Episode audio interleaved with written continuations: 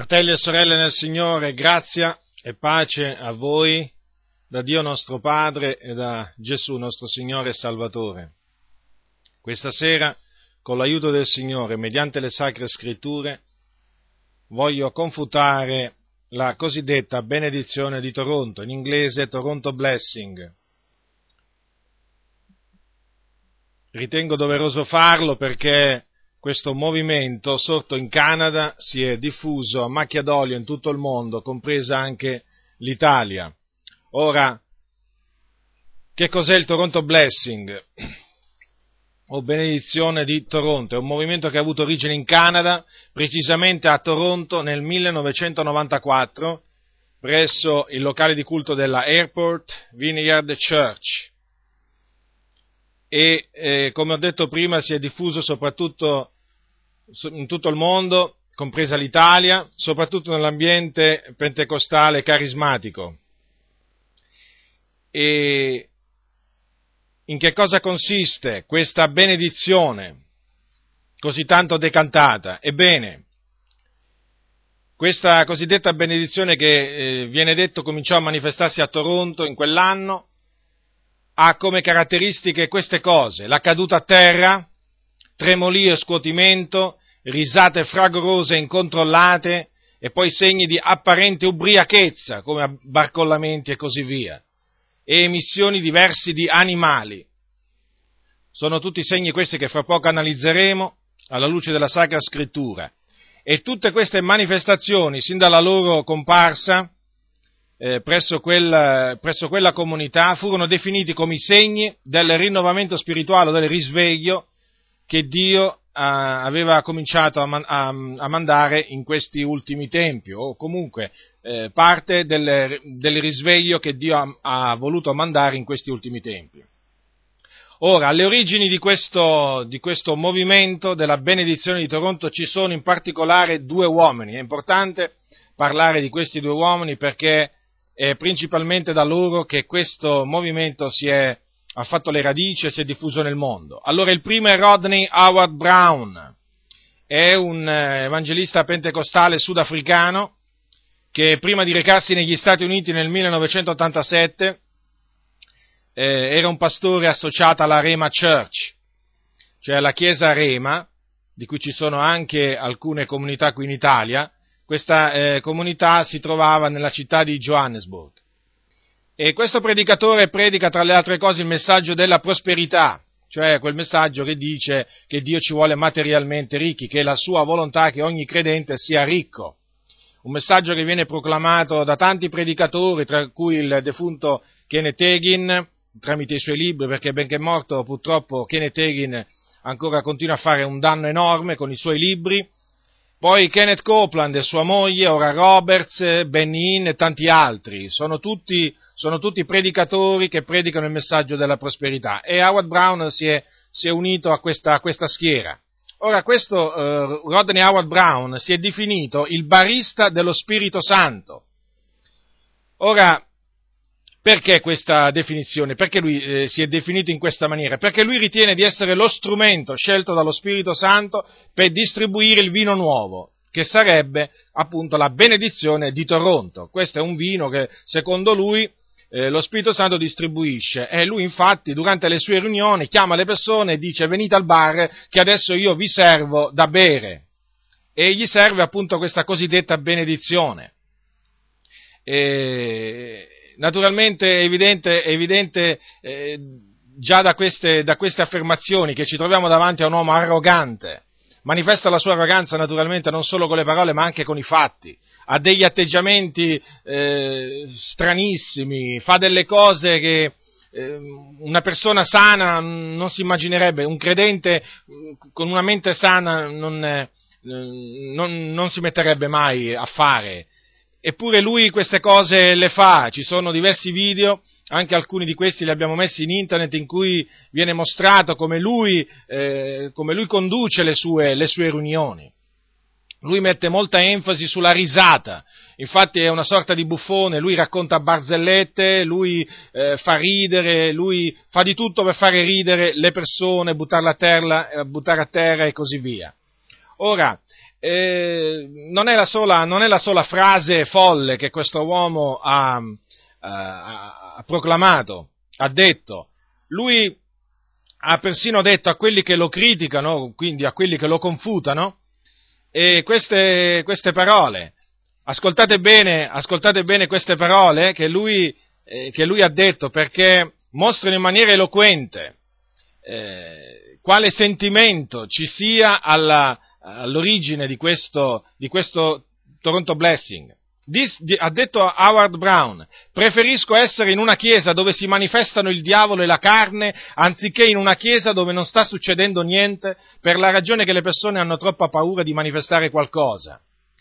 E se il diavolo si manifesta, non vi dovete neppure preoccupare di ciò, rallegratevi, perché almeno sta succedendo qualcosa.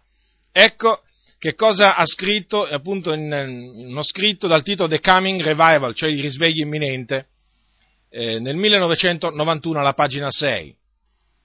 E eh, c'è un'altra cosa, lui eh, per difendere i suoi, i suoi metodi suggestivi e disordinati, e mediante i quali induce le persone a fare delle cose che veramente hanno pressoché dell'incredibile, a buttarsi a terra, a ridere in maniera incontrollata, insomma a fare, a fare veramente, a fare urla e così via, Dico, eh, lui per difendersi dice eh, che eh, alle persone appunto che non intendono queste cose, che lo, lo, si mettono contro di lui, lui risponde che di, dicendo che loro non possono capire quello che Dio fa nelle sue riunioni appoggiandosi su una mente analitica, perché l'unica maniera per capire quello che fa Dio è per mezzo del proprio cuore.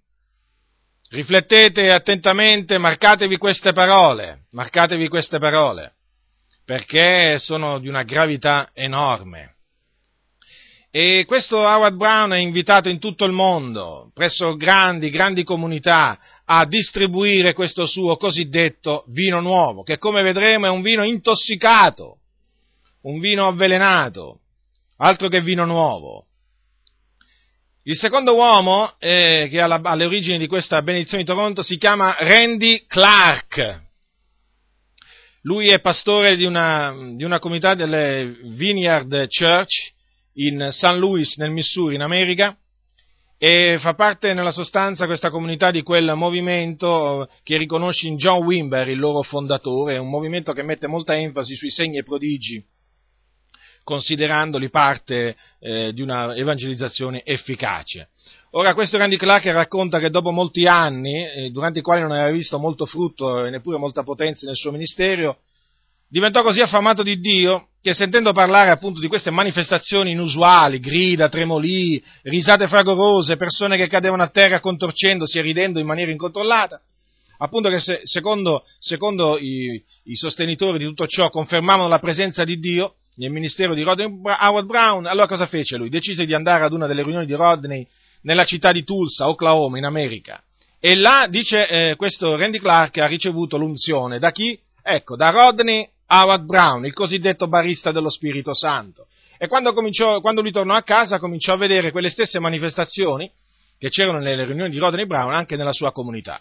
Questo accadde nell'agosto del 1993. Poi questo Randy Clark, dietro un invito di John Arnott, che era un pastore della Toronto Airport Vineyard, un'altra comunità appunto a Toronto, eh, si recò là nel gennaio del 1994 e quel mese ha segnato la data appunto, cioè ha segnato l'inizio di questo cosiddetto eh, Toronto Blessing o Benedizione di Toronto, perché presso quella comunità eh, le riunioni di questo Clark si dice furono così potenti che, naturalmente potenti tra virgolette, che durarono per 90 giorni e da allora appunto si cominciò a parlare del Toronto Blessing. E eh, questo, luogo, questo luogo a Toronto è diventato una sorta di, eh, di meta eh, di pellegrinaggio. Molti pastori da tutto il mondo, a migliaia e migliaia, hanno confluito lì a Toronto presso eh, questo locale di culto per accertarsi di persona di che cosa si trattava e eh, hanno portato poi queste manifestazioni nelle loro patrie quando sono tornati, sono tornati eh, nella, nelle loro nazioni e tra cui ci sono anche diversi pastori italiani. Allora, i segni di questa cosiddetta benedizione di Toronto. Ora è bene precisare che eh, le, le, riunioni, le, riunioni, dove appunto viene predicato il, il Toronto Blessing assomigliano in, in, certe cose alle riunioni di culto eh, pentecostali, quindi con cui noi abbiamo familiarità. E si sente parlare in lingue, si sente profetizzare, si sentono cantare dei cantici ad alta voce, con gioia, battendo le mani, e si sente pregare il Signore però eh, in, questi, in, queste riunioni viene rivolto agli uditori un messaggio particolare che ha come, eh, come, scopo fondamentale quello di difendere biblicamente la benedizione di Toronto. Loro la chiamano la, la benedizione basta.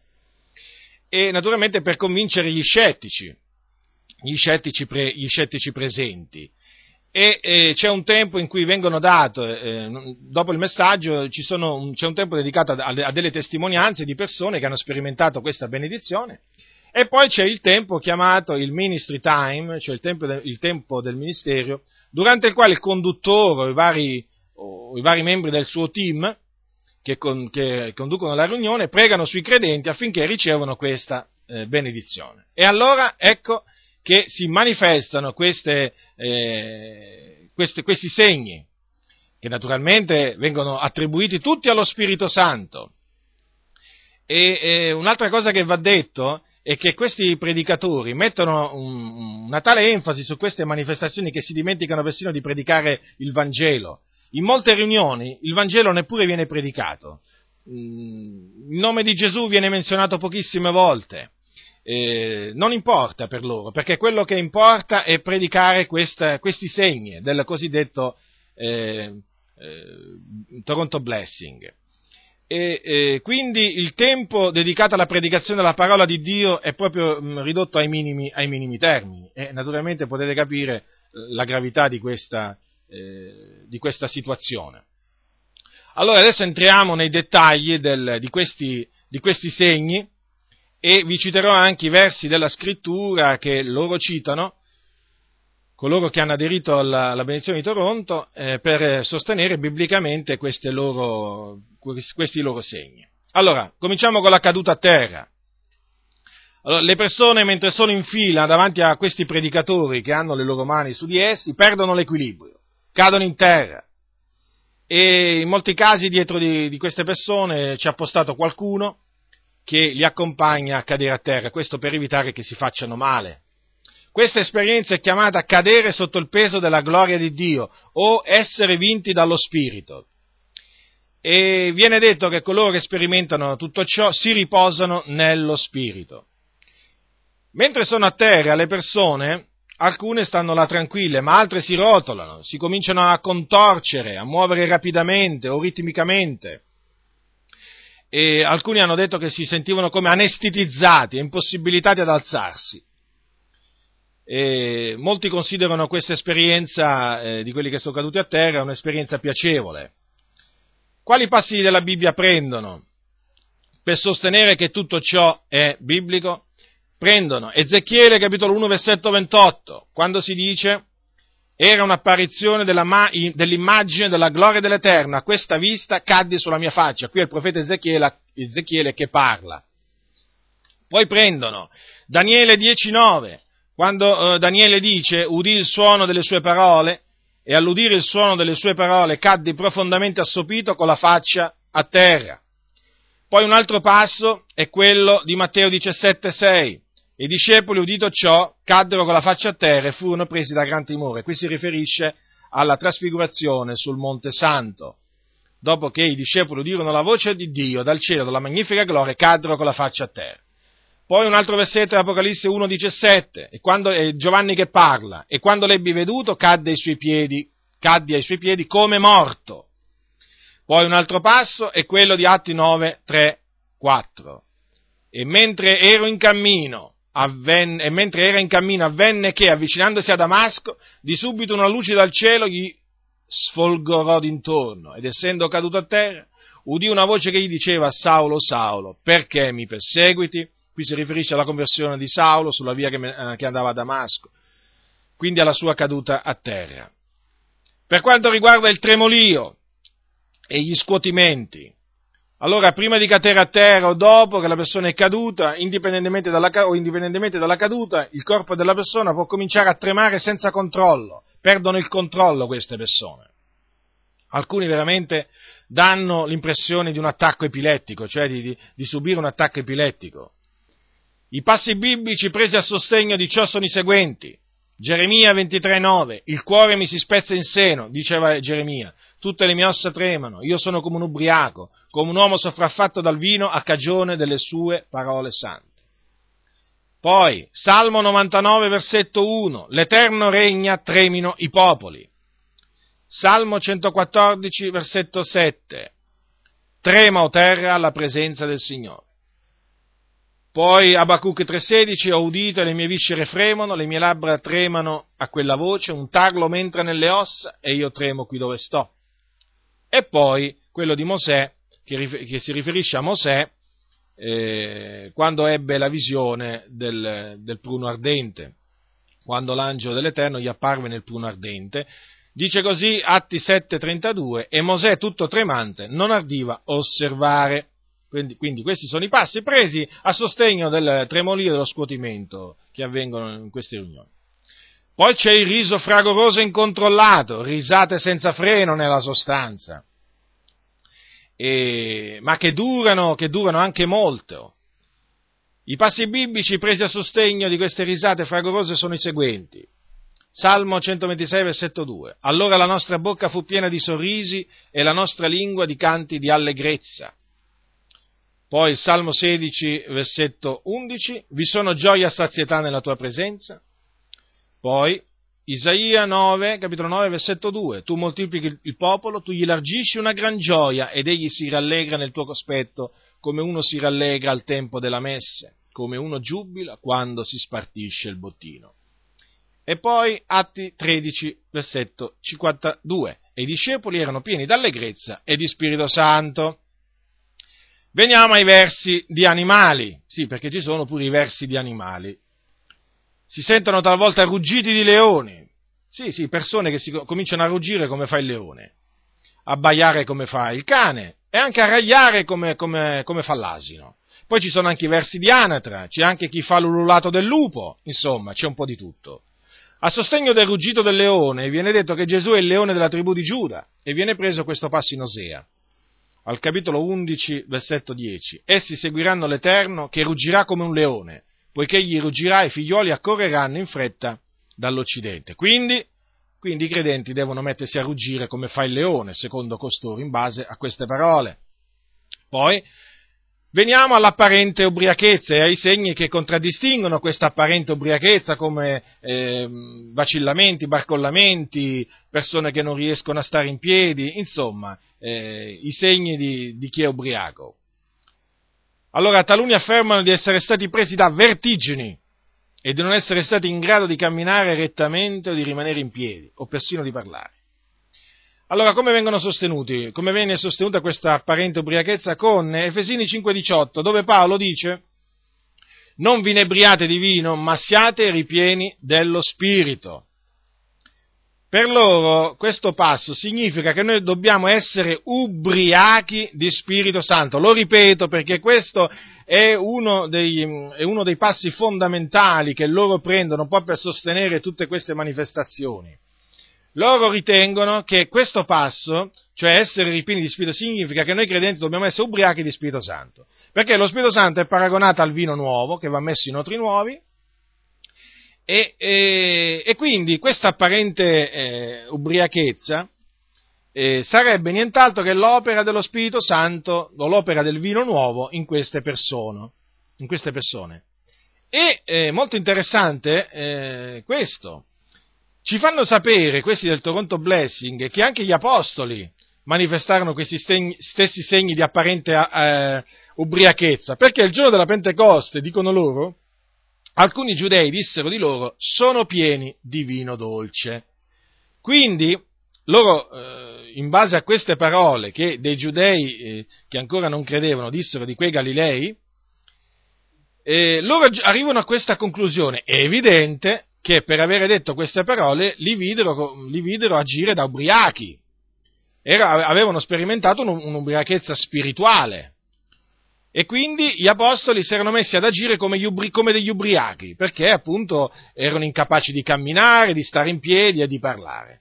Ecco quindi descritto, per sommi capi, quello che viene chiamato la benedizione di Toronto e con i passi eh, presi a sostegno di queste, di queste caratteristiche.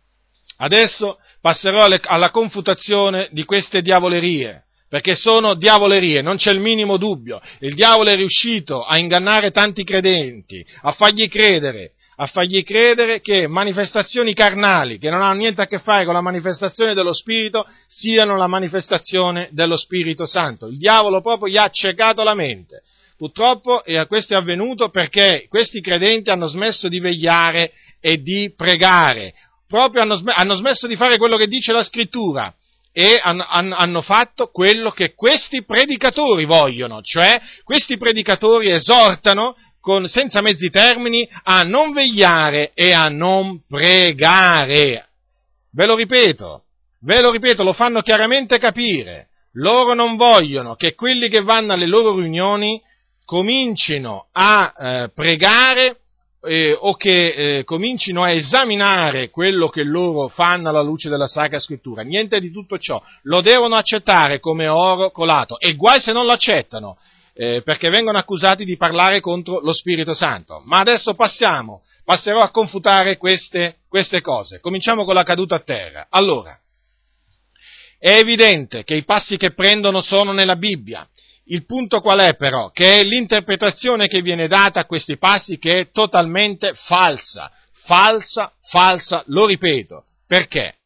Innanzitutto dobbiamo precisare questo qua, che eh, sia Ezechiele, che Daniele, che i discepoli di Gesù, che Giovanni e che Saulo da Tassero caddero a terra dinanzi a una visione gloriosa che gli ha dato il Signore.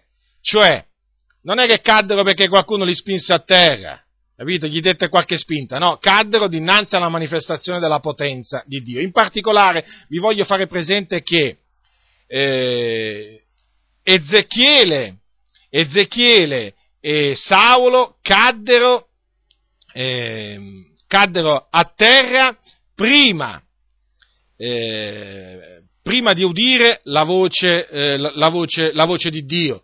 Infatti prima Ezechiele cadde con la faccia a terra e poi udì la voce del Signore che gli parlava e Saulo anche lui cadde a terra e il Signore gli parlò, gli disse Saulo, Saulo perché mi perseguiti. Poi eh, Daniele, eh, Giovanni, Giovanni per esempio cadde a terra quando si voltò, quando si voltò e vide, infatti è scritto, se, se voi prendete Apocalisse, al capitolo 1, versetto 12, è scritto, io mi voltai per vedere la voce che mi parlava.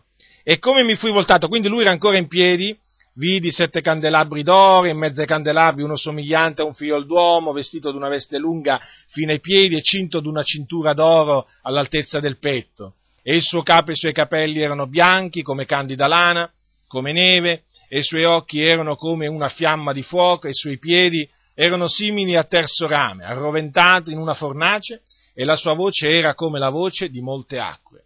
Ed egli teneva sue, nella sua man destra sette stelle, e dalla sua bocca usciva una spada a due tagli, acuta, e il suo volto era come il sole, quando splende nella sua forza. E quando l'ebbi veduto, caddi ai suoi piedi come morto ed egli mise la sua man destra su di me dicendo non temere io sono il primo e l'ultimo, il vivente, fui morto ma ecco sono vivente per i secoli dei secoli, tengo le chiavi della morte dell'Ades. Quindi Giovanni si cadde a terra come morto quando vide il figliuolo dell'uomo. Poi andiamo per esempio a, ehm, andiamo a Daniele, a Daniele perché questo è un passo che loro citano spesso. Allora, prendiamo Daniele, capitolo 10, e leggiamo.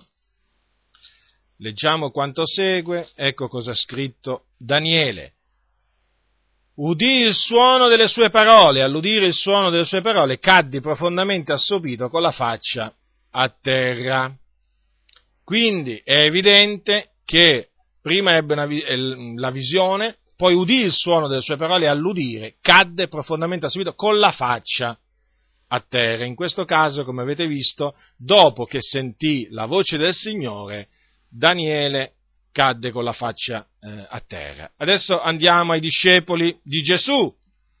Andiamo ai discepoli di Gesù sul monte della trasfigurazione, andiamo a vedere in che situazione e perché, perché caddero a terra. Capitolo 17 di Matteo, capitolo 17 di Matteo, leggiamo quanto segue.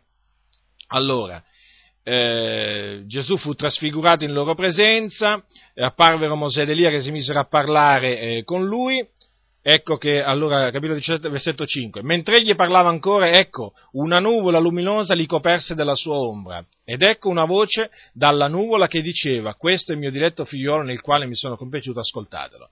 E i discepoli, udito, udito ciò, caddero con la faccia a terra e furono presi da gran tremore. Quindi anche loro caddero, caddero con la faccia a terra dopo che sentirono la voce di Dio Padre. In questo caso era la voce di Dio Padre. Nel caso di Daniele era la, voce del, di un messaggero che Dio gli aveva, gli aveva mandato per portargli un certo, un certo messaggio. Ora, è evidente che davanti eh, a questi passi della scrittura viene spontaneo dire, è evidente che caddero dinanzi a tali manifestazioni, come avrebbero potuto rimanere in piedi. Ma il, il punto è, è questo, che la caduta invece che avviene nelle riunioni dove viene predicato il Toronto Blessing non ha niente a che fare con questa caduta, eh, con queste cadute, diciamo, che sono trascritte nella parola eh, del Signore.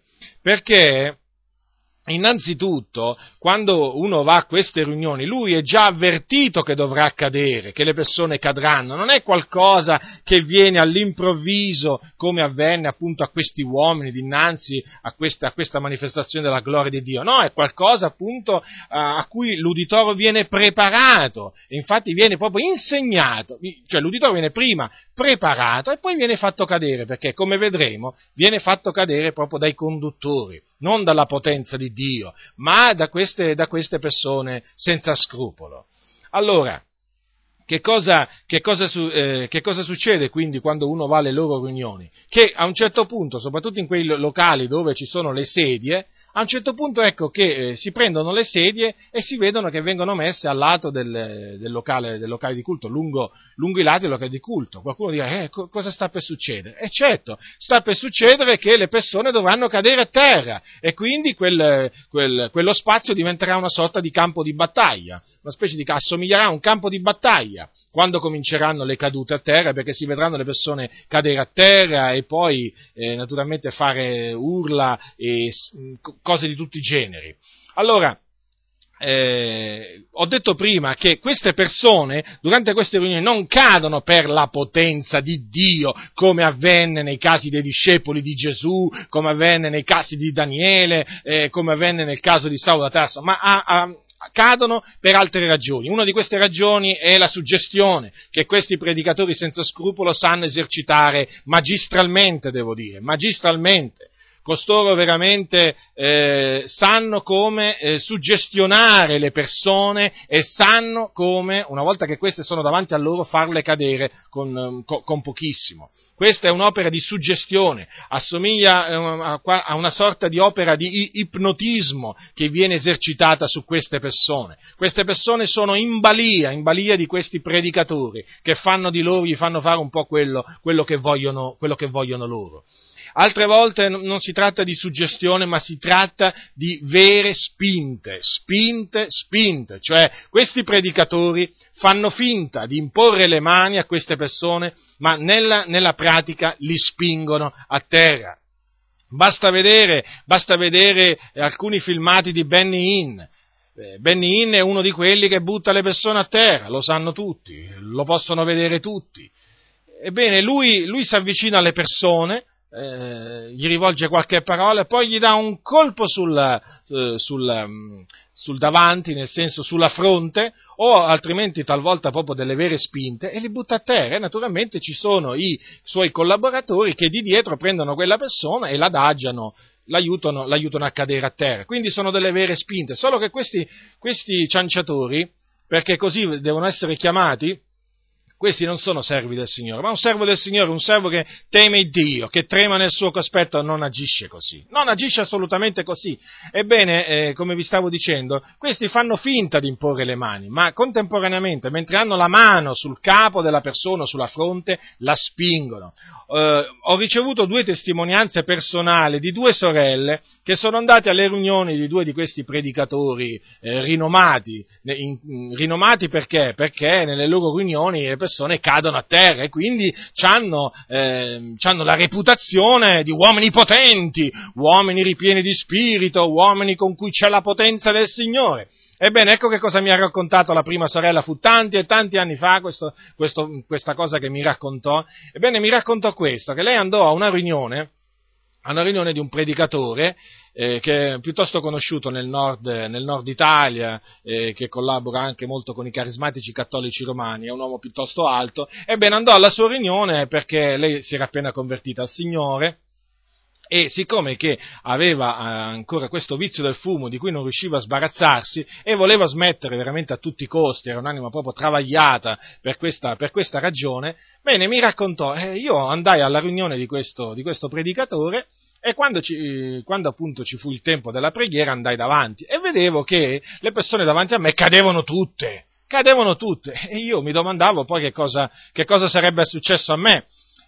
Ma la, la cosa, lei andò avanti appunto per essere liberata dal fumo. La cosa veramente eh, paradossale è che questo predicatore fuma, fuma lui stesso, e, e, ma lei questa, a quel tempo non lo sapeva.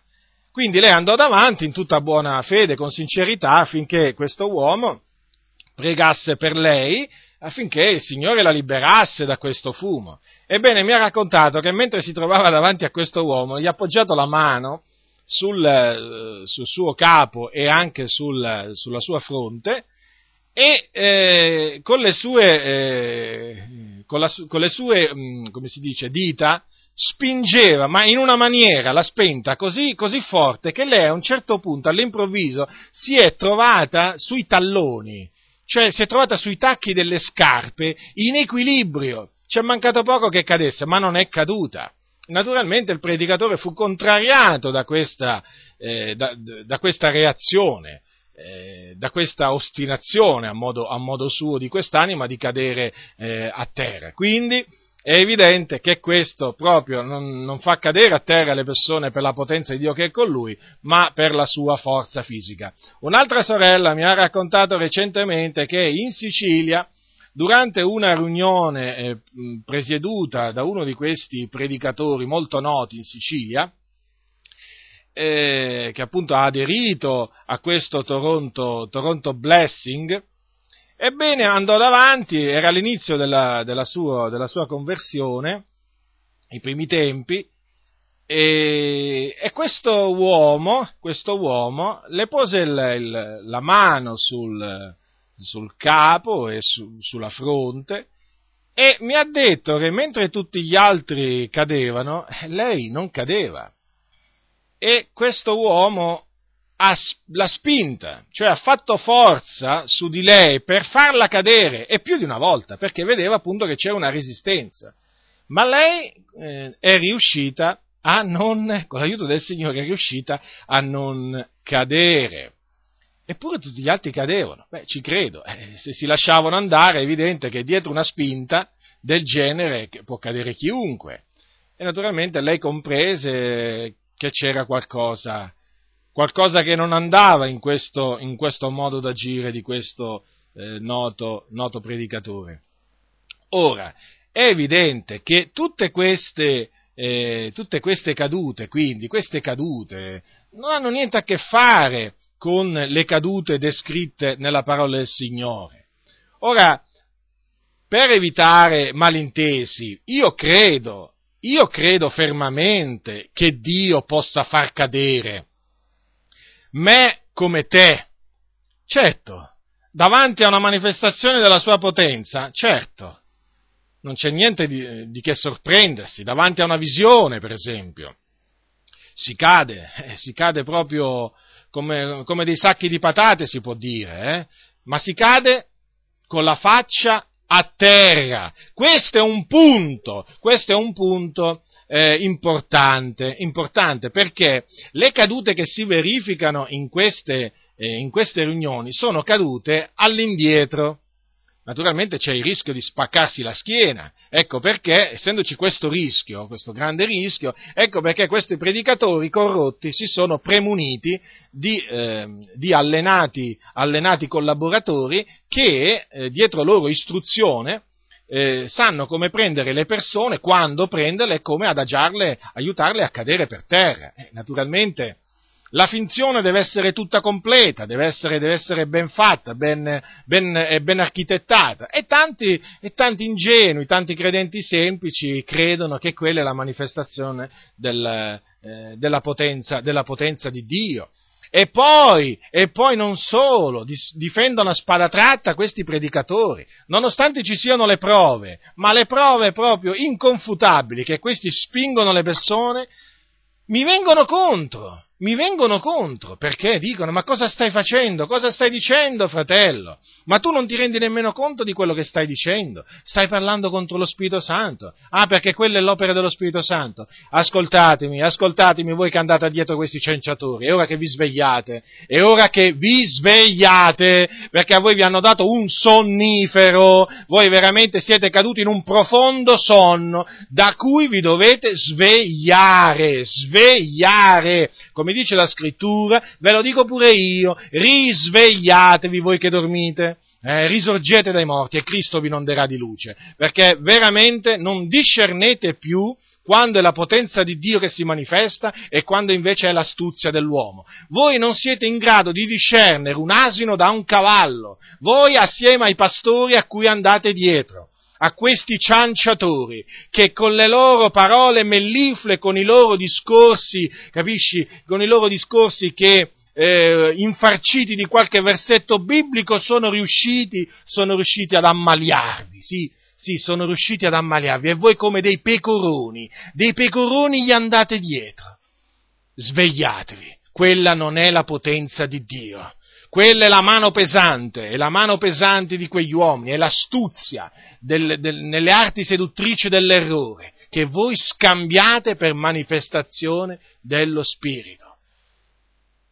Lo so, forse queste mie parole vi feriranno, sicuramente non vi faranno piacere, però sappiate che fedeli sono le ferite di chi ama, frequenti i baci di chi, o, di chi, odia. Queste persone non vi vogliono bene perché vi ingannano, queste persone non vi vogliono bene perché vi fa, fanno passare le menzogne, eh, le menzogne le, le, ve le fanno credere verità.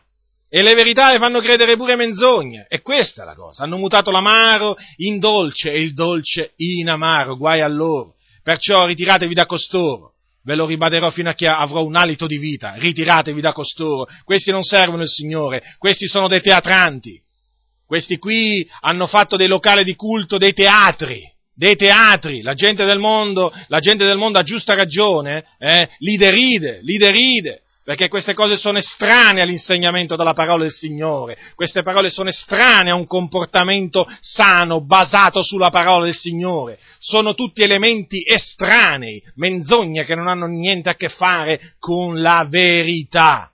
Ora passiamo al tremolio. Dio è il tremendo, il terrore di Isacco, l'onnipotente, quindi lui può far tremare tutti fa tremare la terra. Immaginate, quando vengono i terremoti, perché trema la terra? Perché Dio che la fa tremare. Volete che non, fa, non possa far tremare un uomo? Certo che Dio fa tremare pure gli uomini. Quelle guardie, quando un angelo del Signore, il giorno che Gesù risuscitò, eh, quelle, quelle, guardie erano state, eh, erano state, messe a guardare il sepolcro, quando quell'angelo scese dal cielo e rotolò, e rotolò la, la, la, la pietra, ci fu un grande terremoto e le guardie rimasero come morte. Il nostro Dio è grande, il nostro Dio è un Dio tremendo, ma non si possono prendere questi esempi biblici di persone che hanno tremato per la parola del Signore, dinanzi alla manifestazione della parola de, de, de, della potenza di Dio, per sostenere appunto questi tremoli che avvengono in queste, eh, in queste riunioni. Perché eh, hanno, fatto hanno, hanno, fatto diventare il tremolio quasi un, un elemento essenziale della benedizione. Chi, chi viene benedetto da Dio deve per forza tremare. Ma perché? È obbligatorio? Ma dove sta scritto? Ma dove sta scritto che uno deve cominciare a tremare quando Dio lo benedice? Allora se non comincia a tremare Dio non lo sta benedicendo. Anche qui siete stati ingannati. Rientrate in voi stessi, andate alla parola del Signore, non vi lasciate sedurre da vani ragionamenti. Ora veniamo eh, alle risate e alle risate fragorose. Noi abbiamo messo, abbiamo messo, un video in internet in cui si vedono Kenneth Egin e Kenneth Copeland e un'altra, um, altre decine di persone che si mettono a ridere in una maniera incontrollata, si buttano per terra, si rotolano, cioè perdono il controllo di se stessi, sembrano dei dementi, dei dementi, cioè che, parola, eh, che altra parola potrei usare? Sembrano dei dementi. Eh, cioè se voi, eh, se voi vedete delle persone che agiscono così, come fate a dire che quelle persone sono in sé? Ma come fate? Come fate? Ebbene, tutto questo viene, eh, viene ritenuto essere la gioia del Signore. Ora, il Signore ci rallegra col suo operare, questo è scritto nella Bibbia. Gesù giubilò per lo Spirito Santo, anche lui giubilò, il Signore, sì, giubilò per lo Spirito Santo quando rese grazie al Padre, gli disse io ti rendo lode, o Padre, Signore del cielo e della terra, perché hai nascoste queste cose ai savi e intelligenti e le ha rivelate ai piccoli fanciulli. Quindi Gesù giubilò, fu ripieno di gioia pure lui. Ci sono gioia e sazietà nella presenza del Signore, noi ci rallegriamo nella presenza del Signore, ma badate bene, questa gioia è il frutto dello Spirito Santo. Non è una gioia che viene da noi, non è una gioia che viene dalla carne, è il frutto dello Spirito Santo. E come dice la parola, lo Spirito è santo anche quando ci fa gioire lo Spirito rimane santo. E vi voglio dire un'altra cosa, che lo, il frutto dello Spirito Santo è anche temperanza, cioè autocontrollo. Quindi lo Spirito Santo ci fa rallegrare, ci fa pure ridere, sì, ma è una gioia controllata, è una gioia che si manifesta anche nell'assemblea dei santi, ma una gioia che si manifesta con tremore. E quindi quando uno gioisce con tremore, come dice il Salmo 2, gioite con tremore, si autocontrolla perché sa di essere alla presenza di Dio, non in un teatro, non al circo, ma alla presenza dell'Iddio vivente. Quindi con ordine, c'è un ordine anche quando i santi si rallegrano, gioiscono quando la loro bocca è piena di sorrisi. Regna l'ordine, non il disordine che invece regna in queste riunioni. Ricordatevi il disordine, l'eccesso. Non, sono cose che non procedono da Dio, perché Dio non è un Dio di confusione, è un Dio di pace, è un Dio che ama l'ordine. Considerate l'universo, considerate con che ordine è stato fatto, tutto procede con ordine nell'universo. Quindi è inammissibile, anche leggendo le sacre scritture, vediamo sempre l'ordine. Gesù era una persona ordinata, gli apostoli pure, perché erano controllati dallo Spirito Santo, si lasciavano controllare dallo Spirito Santo. Invece questi cianciatori eh, perdono il controllo, perdono il controllo di loro stessi. Dicono così, ho perso, ho perso il controllo di me stesso.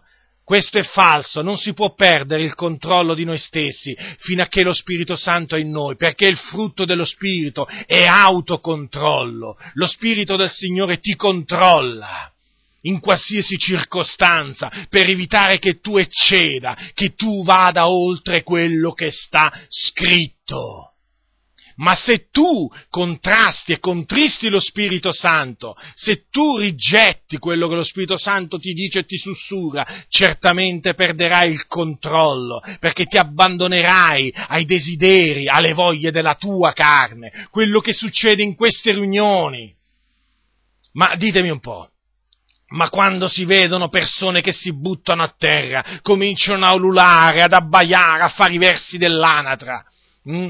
a ridere, a aprire la bocca, a ridere a squarciagola, a crepapelle proprio, roba proprio quasi che gli viene un infarto, ci manca poco che gli viene un infarto da quanto ridono. Ma com'è possibile definire tutto ciò frutto dello Spirito? Ma com'è possibile? Non è possibile. Solo un cieco può definire tutto ciò opera dello Spirito Santo.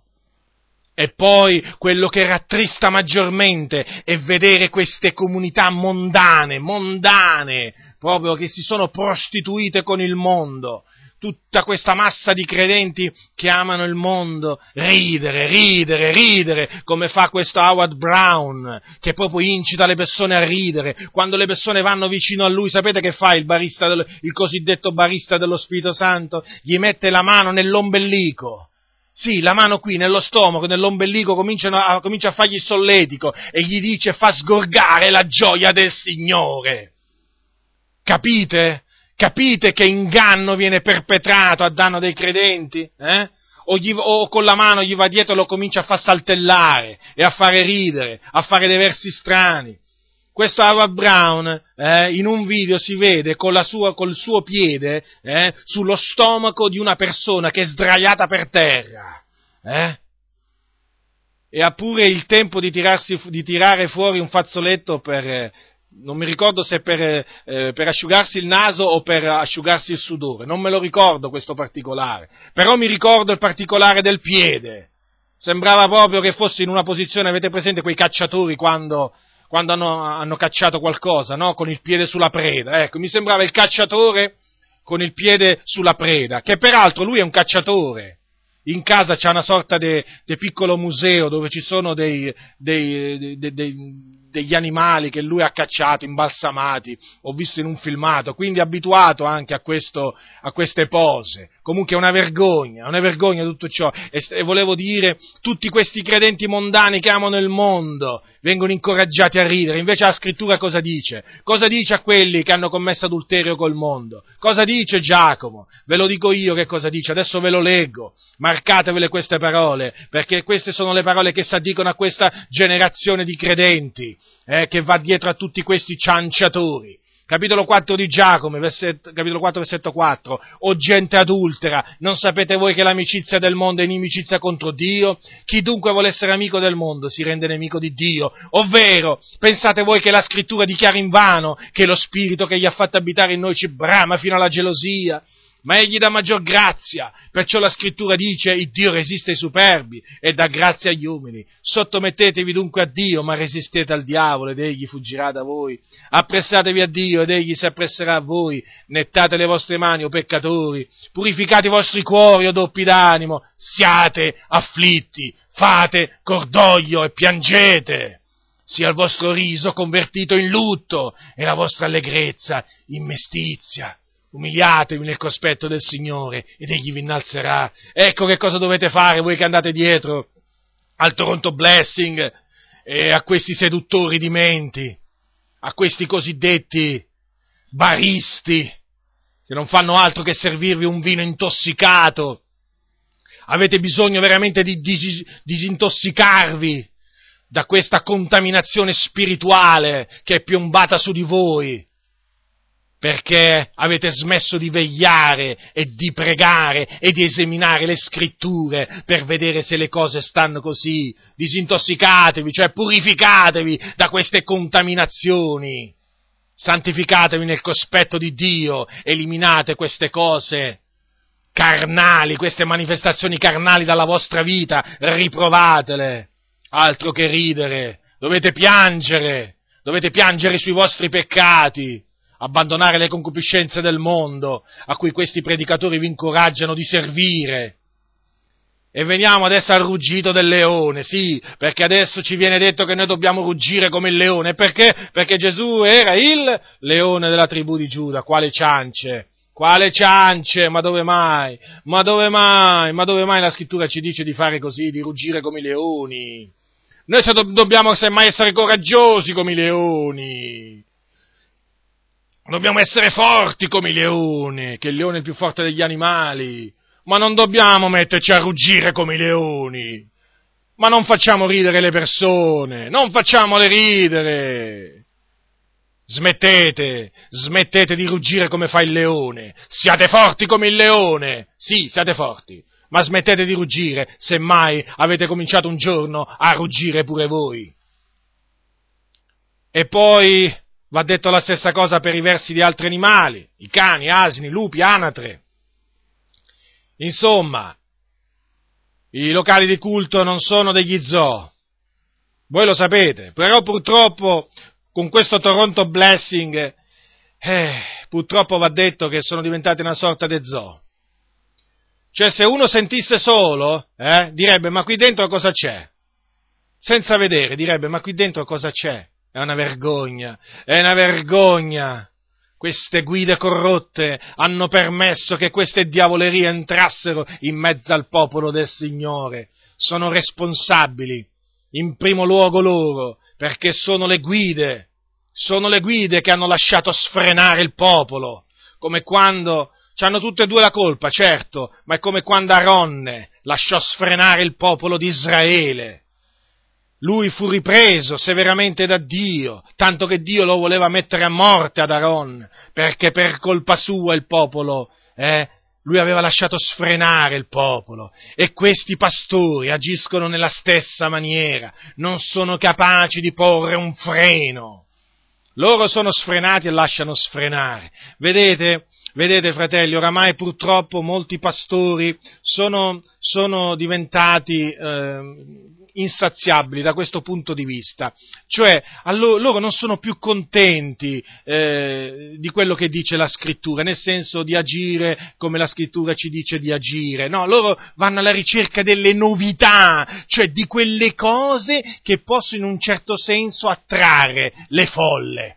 Non dei veri segni e dei veri prodigi, no, ma di tutte queste manifestazioni carnali.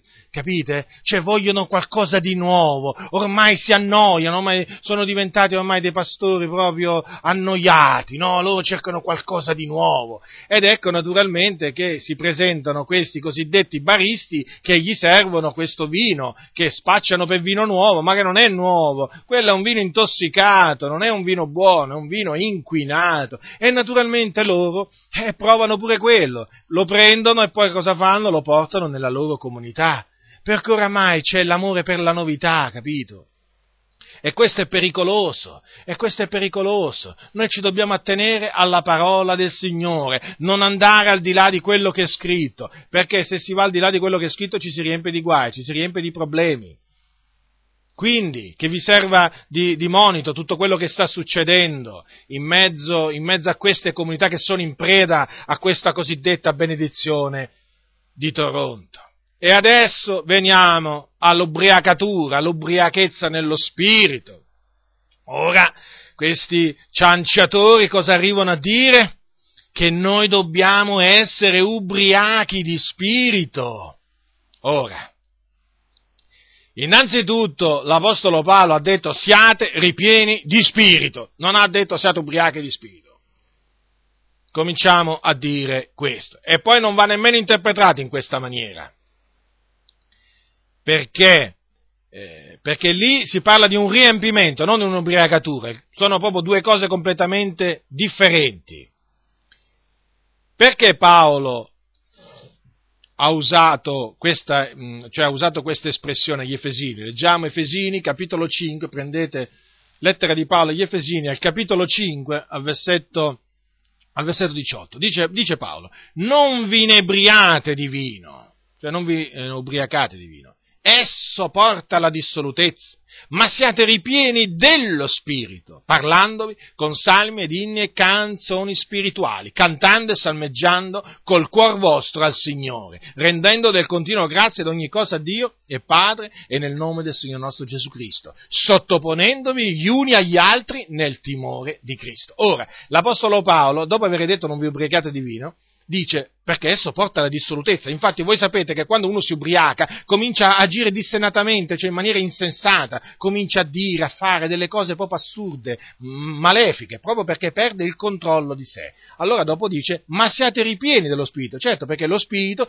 vi, eh, vi conduce a parlarvi con salmi, inni e canzoni spirituali, a cantare, a smaggiare con col vostro al Signore, a rendere grazie ogni cosa Dio e Padre nel nome di Gesù. Quindi lui ha, ha, voluto contrapporre l'opera malefica del vino quando è bevuto in eccesso all'opera benefica dello Spirito Santo quando uno ne è ripieno, perché appunto chi è ripieno di Spirito è condotto dallo Spirito a lodare il Signore, a glorificarlo, a salmeggiare. Ma non a ridere in maniera incontrollata, non a fare i versi degli animali, dei maiali, delle anatre, dei cani, assolutamente. Ma come si fa a attribuire allo Spirito che è santo, allo Spirito di Dio, queste diavolerie? Ma come si fa? Ma bisogna essere veramente ciechi. Il diavolo ha fatto questo, un nemico ha fatto questo, un nemico ha fatto questo. Allora, e poi c'è questo da dire, che non è vero, non è assolutamente vero che il giorno della Pentecoste quei giudei dissero sono pieni di vino dolce perché videro gli apostoli barcollare, non reggersi in piedi come degli ubriachi. Queste sono persone che non conoscono le scritture, perso- questi pastori che parlano in questa maniera sono degli ignoranti, non conoscono proprio le scritture. Devono andare a investigare le scritture perché non le conoscono. Allora leggiamo quello che è accaduto il giorno della Pentecoste per confutare questa asserzione di questi cianciatori. Capitolo 2 degli Atti degli Apostoli.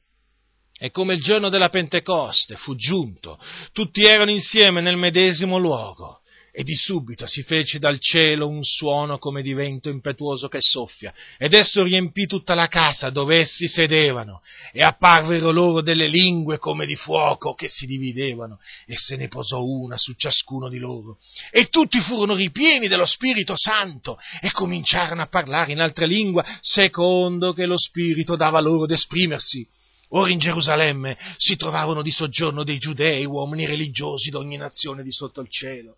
Ed essendosi fatto quel suono, la moltitudine si radunò e fu confusa, perché ciascuno li udiva parlare nel suo proprio linguaggio, e tutti stupivano e si meravigliavano, dicendo, ecco, tutti costoro che parlano, non sono egli no Galilei? E com'è che li udiamo parlare ciascuno nel nostro proprio natio linguaggio? Noi parti, medi, elamiti, abitanti della, Mesopotamia, della Giudea, della Cappadocia, del Ponte, dell'Asia, della Frigia, della Panfilia, dell'Egitto e delle parti della Libia cirenaica e avventizi romani, tanto giudei che proseliti, cretesi ed arabi, li udiamo parlare delle cose grandi di Dio nelle nostre lingue. E tutti stupivano ed erano perplessi, dicendosi l'uno all'altro, che vuole essere questo? Ma altri beffandosi dicevano son pieni di vino dolce. Quindi è evidente che quei giudei quelle parole le proferirono per beffarsi di quei Galilei che sentirono loro parlare in altre lingue, perché loro dissero, ma questi sono Galilei. Com'è che adesso parlano nelle nostre natie lingue? Allora dissero, e evidentemente hanno bevuto, ma a mo' di scherzo, cioè a mo' di, di scherno ma non è che dissero sono pieni di vino dolce, perché li videro agire come degli ubriachi, nel senso cominciarono a vedere, eh, a vederli che barcollavano, che cadevano a terra, che non si reggevano più in piedi, che, che dicevano cose insensate, no, semplicemente perché li udivano, li udirono parlare in altre lingue delle cose grandi di Dio nelle, nelle loro lingue. E dato che loro non, eh, non, si, non, riuscivano a capire cosa stesse succedendo, allora mo, a mo, a, per ridere tra di loro, come fanno le persone del mondo, quando ci vedono evangelizzare per strada o quando magari qualcuno viene nel locale di culto per la prima volta, no? Dice, ma questa è una massa di matti, questi qua vanno, vanno, ricoverati, vanno ricoverati in un manicomio, ma questi qua è gente isterica, insomma, si, si, mettono a ridere le persone, ecco, in questo caso, beffandosi, dicevano, sono pieni di vino dolce. Quindi, non è, non è come dicono questi, queste persone. E poi, ma se questi erano veramente ubri- ubriachi di spirito, nel senso, se questi qui agivano in quella maniera, perché è sbagliato dire ubriachi di spirito, perché lo spirito non ti porta a nessun eccesso, come ho detto prima, perché il frutto spirito è autocontrollo, loro dicono su quelli erano ubriachi di spirito, ma non si può dire che erano ubriachi di spirito, perché è un termine negativo. Quello di, di essere ubriachi è un termine negativo e non si può associare al, al nome dello Spirito Santo. Perché? Perché il vino il vino porta, il, cioè porta, se appunto bevuto in eccesso, ad agire malamente, ma lo Spirito Santo, quando uno ne è ripieno, non può assolutamente condurre quella persona ad agire eh, in, maniera, in, maniera, sbagliata, in maniera, in maniera strana. Ma sempre in maniera controllata. Quindi è proprio improprio dire eh, che gli apostoli erano ubriachi dello spirito, che oggi ci sono ubriachi di spirito, assolutamente. Ma volevo dire appunto, ma se questi qui veramente erano una sorta di ubriachi, come ha fatto Pietro a alzarsi assieme agli undici e a parlare loro nella loro lingua che conoscevano? Me lo spieghino costoro se non erano più in grado di connettere da, dal punto di vista spirituale, no? avevano perso il controllo di sé, no? Come ha fatto Pietro? Come ha fatto Pietro a levarsi a parlare? Quindi è evidente che eh, cioè quello che dicono costoro sono veramente delle, eh, delle, delle ciance. Eh, ribadisco, ehm, ribadisco, che eh, con questo noi non vogliamo dire che le persone non si faranno beffe di noi, eh, in qualche maniera però che le persone del mondo non potranno dire che noi siamo ubriachi di spirito, semmai potranno dire, eh, vedendo miracoli o magari altri segni, che noi siamo, eh, siamo matti, che noi siamo, eh, che, che, vi posso dire io, ubriachi proprio di vino, ma non di spirito, perché le persone del mondo non lo conoscono lo spirito, non lo conoscono, il mondo non lo conosce lo spirito. Quindi possono semmai dire che siamo, ubri- eh, che siamo ubriachi, ma non, ma non perché ci vedono agire come degli ubriachi, attenzione, al massimo perché sentono parlare in lingue, come avvenne il giorno della Pentecoste, ma certamente, certamente non perché ci vedono eh, barcollare o cominciare a fare, a fare, cose strane. Questo è un punto che voglio ribadire con forza perché queste, questi pastori eh, questi pastori hanno fatto credere, hanno, hanno fatto credere che eh, si può dire eh, di essere ubriachi eh, di spirito, eh, di, spirito, Santo. Quindi, eh, se le persone del mondo, se le persone del mondo non dicono di noi che noi siamo ubriachi di Spirito Santo, al massimo possono dire che siamo pieni di vino dolce, ma ripeto, non per la ragione detta che suppongono queste persone qua. Ma chi siamo noi da metterci a dire che dobbiamo essere ubriachi di Spirito Santo? Ma chi siamo noi? Noi dobbiamo dire che dobbiamo essere ripieni di Spirito, ma non ubriachi di Spirito. Perché, ripeto, il termine, l'espressione essere ubriachi di Spirito è un'espressione negativa, negativa, perché noi diciamo che la persona è ubriaco di vino, allora intendiamo dire, vedi, quella persona eccede in questo, in quell'altro, ha perso il controllo di sé. Ma non possiamo dire ubriachi di spirito, perché lo spirito, eh, quando possiede una persona o quando riempie una persona, non lo porta nella maniera eh, più assoluta a eccedere in, in, in niente. Perché il frutto dello spirito, lo ribadisco, è autocontrollo o temperanza. La scrittura usa il verbo essere ripieni eh, nel caso del riempimento di spirito. Per esempio, Gesù ripieno dello Spirito se ne ritornò dal Giordano, Elisabetta fu ripiena di Spirito Santo, Zaccaria suo padre fu ripieno dello Spirito Santo e profetò, allora Pietro ripieno dello Spirito Santo disse loro, e furono tutti ripieni dello Spirito Santo, e tutti furono ripieni dello Spirito. Quindi parliamo come parla la scrittura, non andiamo oltre quello che sta scritto, ve lo ribadisco, ve lo ribadisco. Ora termino questa mia breve confutazione esortando a voi fratelli che siete stati presi in questo vortice.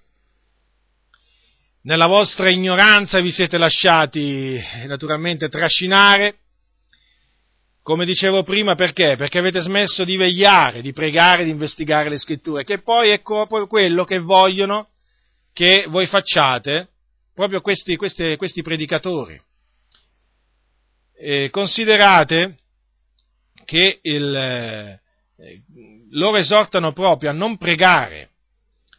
Considerate un, un, po' questo. Questo John Arnott, che è il pastore della Vineyard Church di Toronto, un, un giorno ha detto Un'altra cosa che ostacola le persone è pregare in ogni tempo, pregare in inglese o anche pregare in lingue. La nostra esperienza è che ciò ostacolerà fortemente la vostra abilità di ricevere cosicché io dico alle persone ascoltate e non pregate. Ora, io dico questo, la scrittura dice non cessate mai di pregare e questo dice ascoltate e non pregate, ma a chi volete dare retta? A chi, vola, a chi volete dare retta? Date retta alla parola del Signore, pregate del continuo e vedrete che non, non, non cadrete vittima di questi predatori. Di questi predatori, di questi avvoltoi, che sono là appollaiati aspettando che qualche anima semplice arriva per piombargli, per piombargli addosso. Andatevene via, ritiratevi da queste, da queste comunità dove si predica la confusione e la si pratica pure.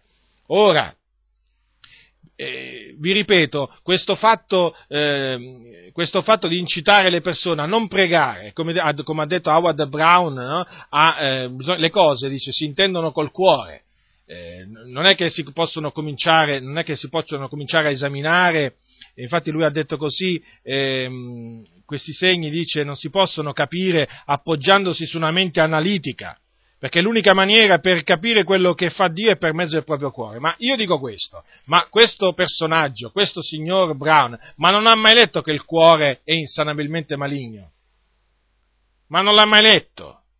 Eh, cioè, come si fa? Ma come si fa dinanzi, dinanzi ad affermazioni così categoriche della Sacra Scrittura, eh, quando la scrittura dice che il cuore è ingannevole più di ogni altra cosa è insanabilmente maligno. Cioè, come si fa a dire che queste manifestazioni si possono capire solamente mediante il cuore? È assurdo. Quindi, quello che vi stavo dicendo è questo, che nel, ogni qualvolta il popolo di Dio ha smesso di vegliare, di pregare, di esaminare le scritture per vedere se le cose dette e fatte stiano così, il diavolo è riuscito a far entrare nella Chiesa le dottrine più strane, i costumi più strani, le cose più strane. Vi potrei fare veramente una, una, lista, una lista di esempi, ma lunghissima, lunghissima. O, siccome voi sapete che ho studiato molto le sette, Ebbene, vi posso dire che eh, questi falsi profeti sono riusciti a far accettare le loro false dottrine proprio perché si trovavano persone che non esaminavano le scritture, eh, non le tagliavano rettamente, non pregavano il Signore e queste sono cadute vittime di costoro. State molto attenti, state molto attenti.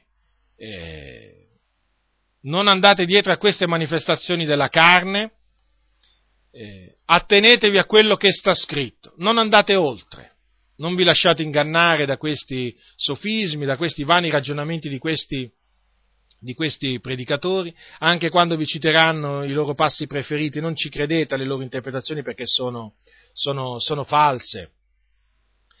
E naturalmente eh, smettete smettete di ululare, smettete di abbaiare, smettete di fare versi di anatre, tutte queste cose qui smettete di farle. Anche perché avete fino adesso veramente denigrato, cioè voi siete stati a causa di denigramento della via della verità.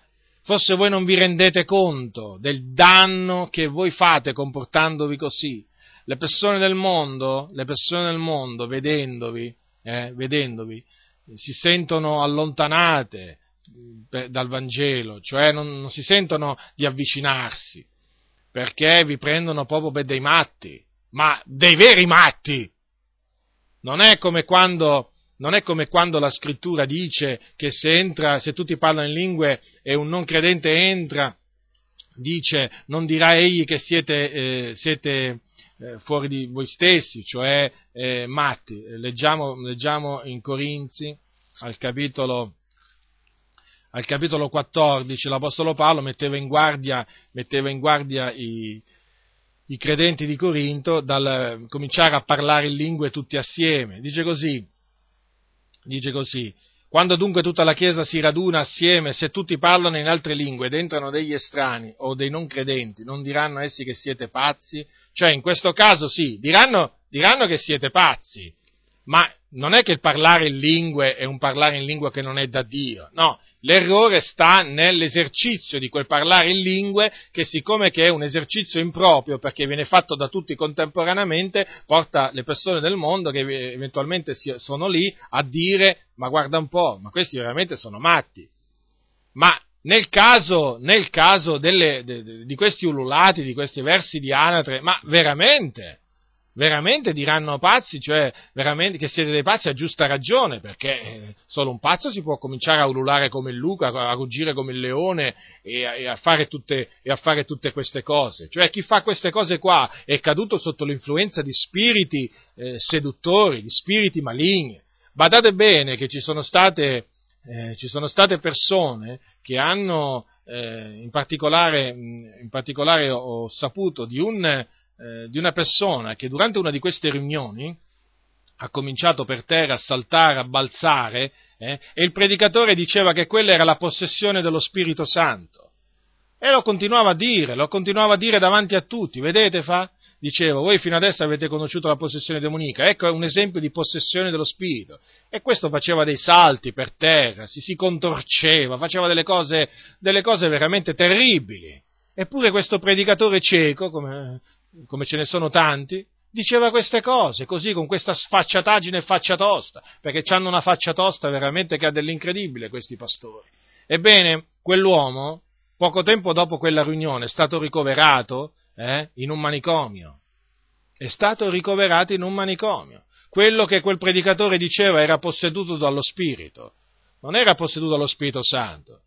Evidentemente era caduto sotto l'influenza di spiriti maligni, ma era così evidente come si faceva, come si fa a definire una persona che agisce in quella maniera, una persona posseduta dallo Spirito Santo. Quindi badate a voi stessi, fratelli, perché veramente questi comportamenti sconvenienti, queste comp- manifestazioni carnali portano denigrazione alla via della verità. Cioè, per cagion vostra, voi che siete andati fino adesso dietro al Toronto Blessing, la via della verità è stata diffamata.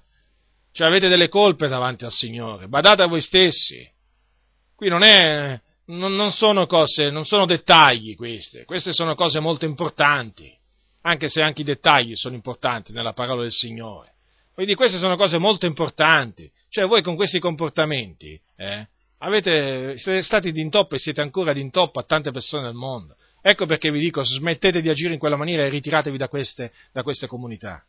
Invece a voi fratelli che temete il Signore, che ancora, grazie a Dio, quantunque magari siete stati pure invitati a qualche riunione di questi, di questi Toronto Blessing qua, che ancora non ci siete andati, a voi vi dico che, eh, di, di non andarci mai, perché non vi perdete proprio niente, non vi perdete nessuna benedizione.